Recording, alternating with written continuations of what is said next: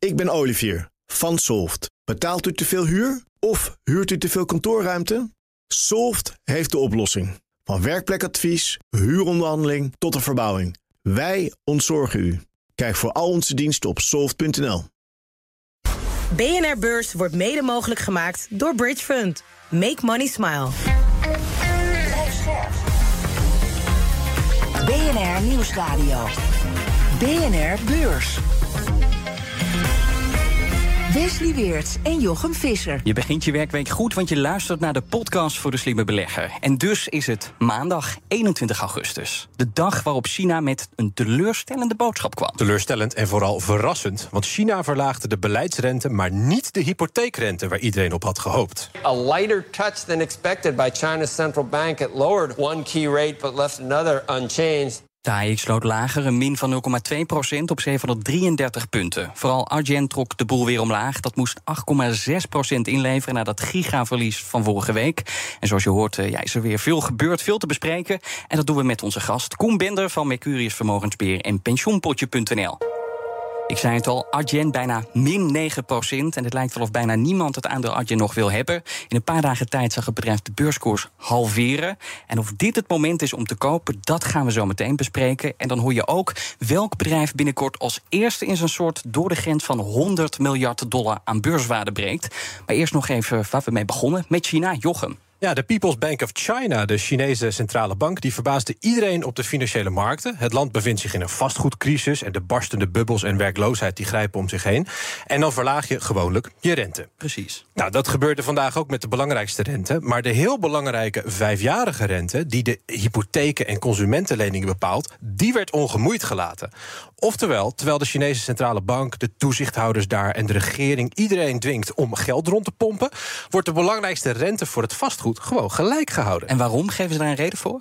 Nou, er is, wat, er is niet echt iets gezegd, net als bij het feit dat we opeens niet meer horen waarom jeugdwerkloosheidscijfers er niet meer zijn. Nee. Dat weten we niet meer. Maar uh, het zal iets te maken hebben met het feit dat alle toezichthouders iets willen, maar niet willen toegeven dat het echt een crisis is. Want dan ben je de eerste die het zegt en dan, nou ja, doei. Ja. Dus ik denk dat daarom uh, de Hang Seng-index ook uh, bijna 2% verloor van vandaag. Um, Koen, als ik jou even de baas van China maak en een toverstok geef, hè, wat zou jij dan als eerste doen om de misère daar op te lossen eigenlijk? Want het is veel. Het lijkt er een beetje op alsof ze, ja, net zoals dat ze in de economische opgang het Japan uh, gekopieerd hebben, nu ook Japan kunnen gaan kopiëren in het worden van een soort van uh, ja, zombie-economie met ja. al die schulden die erin zitten. En dat ze uiteindelijk toe moeten gaan naar een balansrecessie. Wat anders dan, want dat was het weekend van de WK-finale voor vrouwenvoetbal. Ik weet niet of je het gezien hebt, Koen. Nee, maar, ja, ik heb een foto gezien van die uitbundig kussende man. als ja, je die heb ik ook gezien. Uh, ja. daarop doelt. Maar, uh, nee, dat ik niet helemaal. Want iedereen die ja, vaker naar ons luistert, die weet dat ik niks om voetbal geef. Laat staan dat ik ook iets van af weet. Dus ik ga ook geen hele uitgebreide wedstrijdanalyse geven. Ik heb hem ook niet gezien. Nee, dan maar, zit ik samen met jou op de bank. gaan we iets anders kijken. Maar mijn aandacht werd wel getrokken door een artikel bij Reuters. Want niet alleen voor Spanje en Engeland stond er een hoop op het spel. Ook voor Nike en Adidas. Want de Engelse vrouwen die werden gesponsord door Nike. En de Spaanse die lopen in een tenue van Adidas. En Spanje werd uiteindelijk wereldkampioen. En dus kan Adidas zich nu gaan voorbereiden op een verkoopboost van vele miljoenen dollars. Zo valt dus te lezen bij Reuters. En de verwachting is dus dat de verkoop van tenues en trainingspakken en al die accessoires, dat dat flink gaat stijgen. Al moet ik wel zeggen dat beleggers nog niet super enthousiast zijn of dit al hadden ingeprijsd. Ja. Of er dus niet zoveel van verwacht. Of de koers beweegt vandaag amper. Nou ja, ik, ik zie dat aandeel hier voor me staan, maar uh, vandaag misschien. Maar sinds begin dit jaar meer dan 40% erbij. Dat, is toch best wat? Dat is best wel wat. Het gaat zelfs aan kop in de Duitse DAX-index. We doen het dit jaar wel goed. En dan de, de AFM. De AFM krijgt een tik op de vinger van de rechter. Want de Autoriteit Financiële Markten heeft de accountancy-regels verkeerd geïnterpreteerd. Volgens de AFM had private equity partij Momentum Capital zijn beleggers misleid. Simpel gezegd had Momentum een stel vastgoedbeleggingen in Brazilië te hoog gewaardeerd. Daarom ben je natuurlijk ook private equity. Hè? Dan kan je je markt uh, lekker zelf waarderen. Ja. En nou ja, als je dat verkeerd doet, dan misleid je je beleggers. Dus dat zei de AFM en dat zei ook het college van beroep voor het bedrijfsleven. Maar toen stapte Momentum naar die andere rechter, de ondernemingskamer, en die zegt weer dat het geen misleiding was. En nu? Nou, de AFM die zegt uh, weer geen boodschap te hebben aan rechter nummer 2, de ondernemingskamer dus. Maar ja, Momentum die eist dan van zijn rechter, die wel het met hem eens is, een correctie. Nou, dus is de vreemde situatie ontstaan dat de AFM een rechter aan zijn kant heeft en het bedrijf wat, wat wordt, uh, uh, waar toezicht op wordt gehouden ook. dus dat is best bijzonder. Ja, als je regelmatig de pomp staat, dan heb je denk ik al gemerkt, je moet flink betalen voor een litertje diesel, ruim 1,90 euro per liter. Nou, we weten ook dat een groot deel van die prijsstijging de afgelopen tijd komt door het terugdraaien van accijnskortingen. Tot zover vertel ik niks nieuws. Maar ook als je diesel vergelijkt met ruwe olie, waaruit die brandstof is gemaakt, dan is diesel nog steeds peperduur. En dat is niet alleen bij ons zo, dat is over de hele wereld het geval. In Amerika is diesel zelfs een van de belangrijkste aanjagers voor inflatie op dit moment. Veel meer dan benzine. En de belangrijkste reden is schaarste, schrijft de tijd. Want uh, de dieselvoorraden die liggen historisch laag. En dat heeft uh, onder meer te maken met de sancties uh, tegen Rusland. Ja, en die productieverlagingen van Saoedi-Arabië, die helpen ook niet zeker. Dat ook niet. En ondertussen leidt de dieselproductie ook nog onder de hoge vraag naar kerosine. Want ja, we stappen met z'n allen weer in het vliegtuig. We gaan op vakantie. En die raffinaderijen die produceren nu meer kerosine. En dat gaat ten koste van diesel. En ik las nog dat ook het warme weer niet helpt. Want ja, er zijn allerlei hittegolven. En dan doen die raffinaderijen het ook al een beetje rustiger aan. Er zijn maar een paar bedrijven die 100 jaar lang hun beursnotering behouden. Maar welke bedrijven moeten er eigenlijk vechten om hun notering aan de beurs? Wie gaan we straks uitzwaaien binnen nu of een jaar? En hoe gaat dat eigenlijk? Dat bespreken we zo in BNR Beurs. De koersval van Adyen dan, want die gaat maar door. In een paar dagen tijd is de waarde van Adyen zo goed als gehalveerd. Een ongekende daling. Maar Koen, wat is er voor nodig om die daling te stoppen? Tijd, denk ik. Je, je ziet nu de naschokken uh, vanmorgen uh, weer een paar banken die uh, achter de, de, de, de, feiten aan de koersdoelen verlagen. Ja opmerkelijk daarbij ook een van de meest uh, negatieve analisten al vanuit het begin. Uh, de man die voor Citigroup uh, rapporten schrijft. Die had zijn koersdoel al staan op 1050. Heeft dat nu verlaagd naar 750. Mm -hmm. nog steeds een verkoopadvies dus. Maar ook anderen verlagen dat nu. Dus die, die hollen eigenlijk een beetje achter de feiten aan. Dan krijg je een sneeuwbaleffect. Hè, dat, dat er dan ook uit de adviesportefeuilles van veel klanten gehaald moet worden. En misschien ook wel uit de de, de beleggingsstrategieën die ze daaromheen hebben gebouwd. Ja. Uh, dus ik denk dat we daar nu de naschokken van zien. Nou, noem het maar uh, naschokken, bijna 9% er weer af. Ja, maar goed, het kan ook zo zijn. Ik heb niet naar het volume gekeken, hè, maar in dit soort markten kan het ook zo zijn dat er partijen zijn van nou, we, we, we kopen gewoon niet. En dan, uh, want we hebben het in de dag, ja, het is misschien 9% lager gesloten. Maar we hebben het min 5 gezien, we hebben het min anderhalf gezien. Het is echt die rollercoaster die hoort bij uh, ja, misschien wel zo'n aandeel dat echt even in de, in de verdomhoek is geparkeerd. En, uh, en, en, nu die naschokken heeft. Het kan dadelijk ook zomaar zijn dat er wat koopjesjagers in die markt komen en dat het zo weer uh, eh, 8% hoger staat. Ja, wat moet Adyen hiermee? Kunnen ze nog iets doen om die koersval te stoppen? Nou ja, kijk, het, het verwijt dat aan veel kanten is. Uh, ik verbaas me erover. Hè, want het, het zijn, uh, ja, het neemt heel duidelijk af. De, de, de, de groei is niet meer die 50% plus die het was maar slechts 21 procent. Met een slechts EBITDA-marge van uh, eh, 41 procent. Terecht. Ja, dat, zijn, dat zijn punten waar uh, ja, daar, daar, kunnen heel veel andere bedrijven nog een puntje aan, aan zuigen. In die analistenrapporten zien we heel veel als commentaar. Ja, er is weinig empathie van het management over uh, de koersval. Er wordt weinig gedaan om op korte termijn gerust te stellen. Nou, koekoek, in de weg omhoog deden ze ook helemaal niks met de koers. Hebben ze daar geen enkel commentaar op gegeven. Zijn ze gewoon.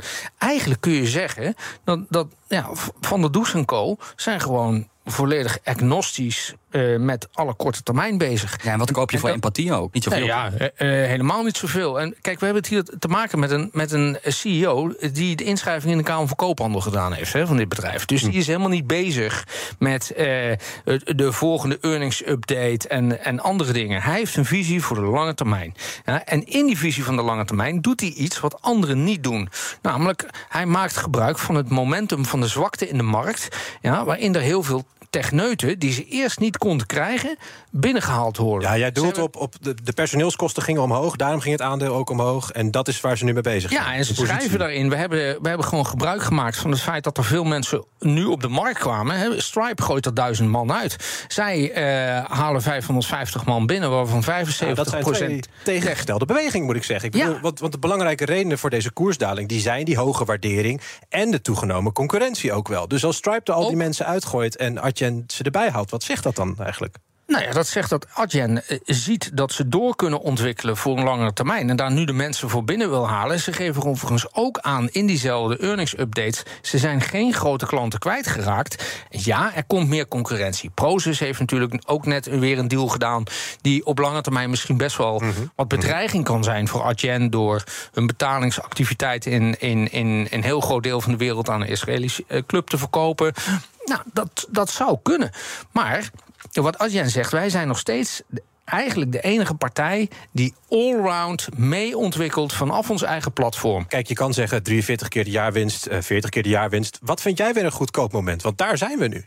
Ja, d- ook daar, Jochem, ligt het weer aan je, aan je, aan je horizon. Ik denk dat je natuurlijk is. Vijf jaar. Eh, Kijk, heel, heel simpel. ja. Als je mij vorige week had gevraagd. Koen, staat eh Adyen 40, 50 procent lager over een week? Dan had ik gezegd: nee, eh, dat denk ik niet. Hmm. Nou, eh, het, het kan gebeuren. Ja? En eh, dit is ook een van de redenen waarom je een hele brede sprei- gespreide portefeuille moet hebben.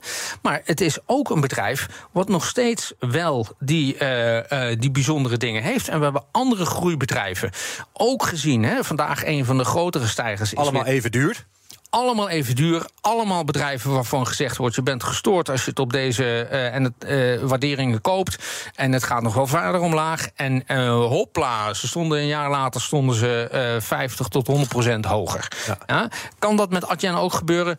Dat kan. Als beleggers volgend jaar of volgende earnings update zien... dat het nog steeds eh, ehm, 25% groei is, dat het nog steeds een EBITDA-marge van 40, 50% is, nou, dan gaan ze misschien toch even nadenken. En dan kan er zo wel weer een koers boven de 1000 staan. Dan gaan we naar de verrassing van de vrijdagavond. Palo Alto Networks, dat is een cybersecurity bedrijf. En dat deed iets vreemds, want het kwam afgelopen vrijdag na beurs met cijfers. En als een S&P 500 bedrijf dat doet, dan betekent dat normaal gesproken slecht nieuws. En we spraken analist Jean-Paul van het Heus de afgelopen vrijdag... in onze vrijdaguitzending vlak voor de bekendmaking van die cijfers.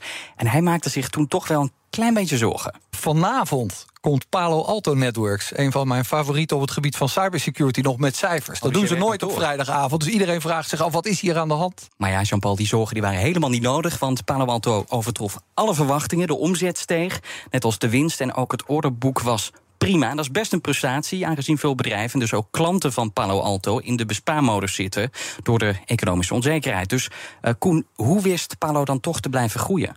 Nou, ik denk dat dat uh, mede te maken heeft met de, de omzetting van uh, uh, eigenlijk naar de cloud toe. Dus ze zaten bij, die, bij hun klanten al aan boord ja. en zijn nu meegegaan naar de cloud, hebben verder verbreed.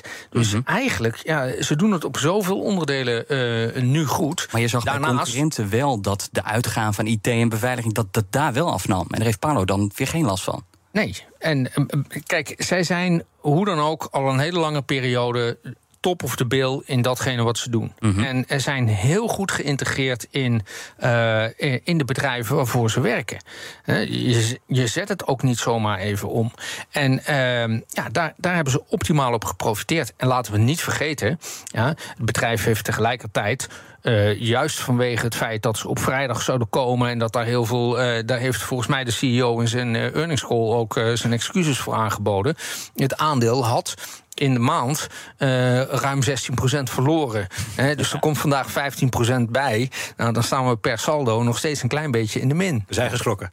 Wie, wie ja, zijn eigenlijk ja. de, de, grote concurrenten? Echte hele grote concurrenten die hetzelfde doen in de volle breedte. Dat durf ik zo niet te zeggen. Ja, ik vraag het omdat bijvoorbeeld een, een Microsoft, hè, dat is ook een bedrijf, doet, doet heel veel, maar doet ook cybersecurity. Dat is onderdeel daarvan. Daar halen ze ook omzet vandaan.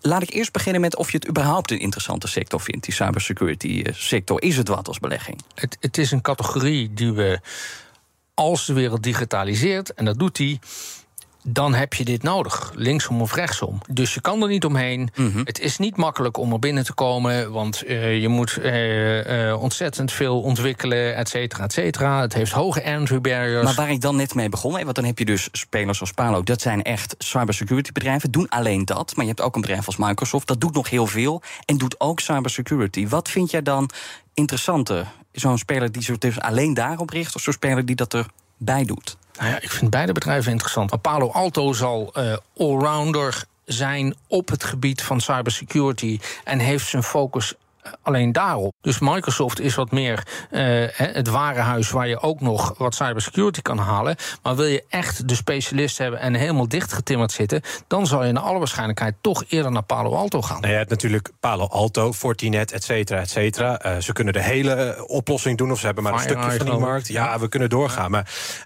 meestal gaat toch nog maar een fractie van die investeringen van bedrijven naar cyberbeveiliging. Hoeveel potentieel zit er nou eigenlijk in die markt? Want ik zie een stel Fortune 500 bedrijven die de andere Fortune 500 bedrijven allemaal beveiligen, zeg maar. En, en op een gegeven moment, nou ja, dan zijn ze even groot, is de markt geconsolideerd, dan zijn we klaar, toch? Of ben ik dan heel naïef? Nee, je ziet verschuivingen in de markt die ook weer nieuwe toepassingen eh, eh, vragen. Hè. Eh, bijvoorbeeld, zoals nu, naar de cloud gaan. Dat betekent dat je op een andere manier je moet beveiligen. Als je betalingsverkeer op een andere manier gedaan wordt, moet je dus ook op een andere manier beveiligen. En het is een continu proces, omdat ja, de zware jongens van het internet, die proberen toch de hele tijd in de kluis van oom Dagobert te komen.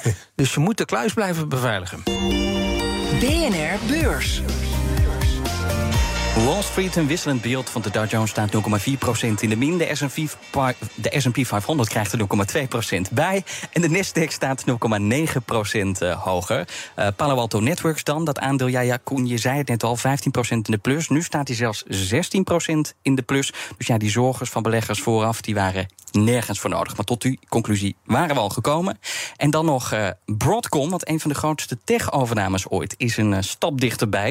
En dan heb ik het over de overname van VMware door chipreus Broadcom. Eerder gaf de EU al toestemming voor die deal. En nu geeft ook de Britse concurrentiewaakhond zijn goedkeuring. En dat is een belangrijke stap voor Broadcom, dat minder afhankelijk van chips wil worden, zegt tech-collega Joe van Buurik. Broadcom zit vooral in de hardware. En met de overname van VMware zouden ze ook wat meer aan de softwarekant kunnen gaan doen. Nu wilde de CMA wel weten of eh, die overname niet zou zorgen voor beperkingen voor concurrenten om met VMware te kunnen blijven werken. Maar dat is niet het geval. Dat zou niet opwegen tegen de investering die eh, Broadcom dan zou moeten doen. En dus is in ieder geval volgens de Britten de overname goedgekeurd. Het wachten is nu nog op de VS. En ik zie ook nog dat een Nikola hard daalt. Je Nou, weet wel. wat een verrassing. Tesla, Nikola, hallo. Er staat op een verlies van nu bijna 22% Heeft te maken met een waarschuwing over leveringen. Want dat is het met die bedrijven. Hè. Je moet auto's leveren en dan beloof je wat... en dan willen de klanten dat het komt. Maar mogelijk worden die doelen voor dit jaar niet gehaald. BNR Beurs. Aan alles komt een eind, dus ook aan je beursnotering. Want maar weinig bedrijven weten het 100 jaar vol te houden op de beurs. En we praten in deze zomerserie over die bedrijven die moeten vechten om hun plekje in de index te behouden. En vooral over de bedrijven die dat plekje dreigen te verliezen. Dus Koen, welk bedrijf heb jij meegebracht? Nou, er zijn meerdere bedrijven natuurlijk. Uiteindelijk, het is maar Mag net... de- één kiezen? Nou ja, het is maar net de horizon die je neemt. Hè? Want eh, eh, eigenlijk verdwijnen alle bedrijven. De vraag is alleen door welke deur. Ja. Eh, gaan ze via het strafbankje eh, eh, de, de beurs af? Worden ze overgenomen? Ja, wij zoeken Gaan naar die ze via bedrijven via- chapter, chapter 11. Nou, goed. Eh, en een van de bedrijven die dichtst bij zou kunnen zijn... eh, zou wel eens US Steel kunnen zijn. Hè? Eh, ook zo'n Dat is dan een overname, hè? Dat is... eh, ja, dat zou een overname zijn. Hè. Dat is het bedrijf dat, dat jarenlang verschrikkelijk groot is geweest. Hè. Die eh, fameuze eh, scène van de, The Godfather deel 2... waarin eh, Michael Corleone met Herman Roth zit. Waarop Herman Roth zegt... The Corleone family is bigger than US Steel. Dat, dat bedrijf is natuurlijk veel kleiner geworden... door de verandering van, van de markt. Dat lijkt erop dat dat nu gaat verdwijnen... en dan misschien ook wel zijn eigen eh, notering eh, verliest. Dichter bij huis zijn er natuurlijk eh, ook wel een aantal bedrijven... die kunnen gaan veranderen onder...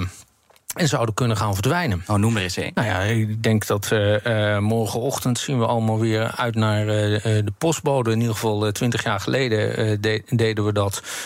Ik denk dat PostNL te maken heeft met een dermate moeilijke uh, marktomstandigheden. Dus je je bijvoorbeeld bij PostNL zou kunnen afvragen. Hè, is het op lange termijn nog gebaat bij uh, een, een, beursnotering zoals die die nu heeft? Uh, moet zo'n bedrijf niet een, een, maatschappelijke functie krijgen en terugkomen in overheidsarmen om ervoor te zorgen dat de brieven van de Belastingdienst toch nog gewoon bezorgd worden? Ja, want daar, eh, om even daar, daarbij te stoppen, daar je, jij splitst eigenlijk het probleem uit elkaar nu. Jij zegt ze moeten verplicht post bezorgen. En ze zijn ook groot op de pakketmarkt. En die laatste verdien je wat. Maar die eerste, dat postbezorgen, dat verplicht moeten van de overheid... dat, dat verliest alleen maar geld. Ja, ja, okay. en, en de, kijk, je kunt je afvragen als dat. Uh, als je dat uiteindelijk niet meer doet, krijg je dan op Schiermonnikoog nog wel een belasting uh, uh, of een blauwe envelop. Nou, dan gaat iedereen op Schiermonnikoog wonen natuurlijk. Als een van mijn collega's, ja, ja. Maar uh, nee, het bezorgen van post, maar zo bijvoorbeeld ook de krant. Ja, ja het volume neemt alsmaar af. De mensen die dat willen doen, uh, ja, is, is natuurlijk al niet een baantje waar je echt naar uitkijkt. Uh, om elke ochtend, daar moet je plezier in hebben om dat, uh, om, om, de, om dat te doen.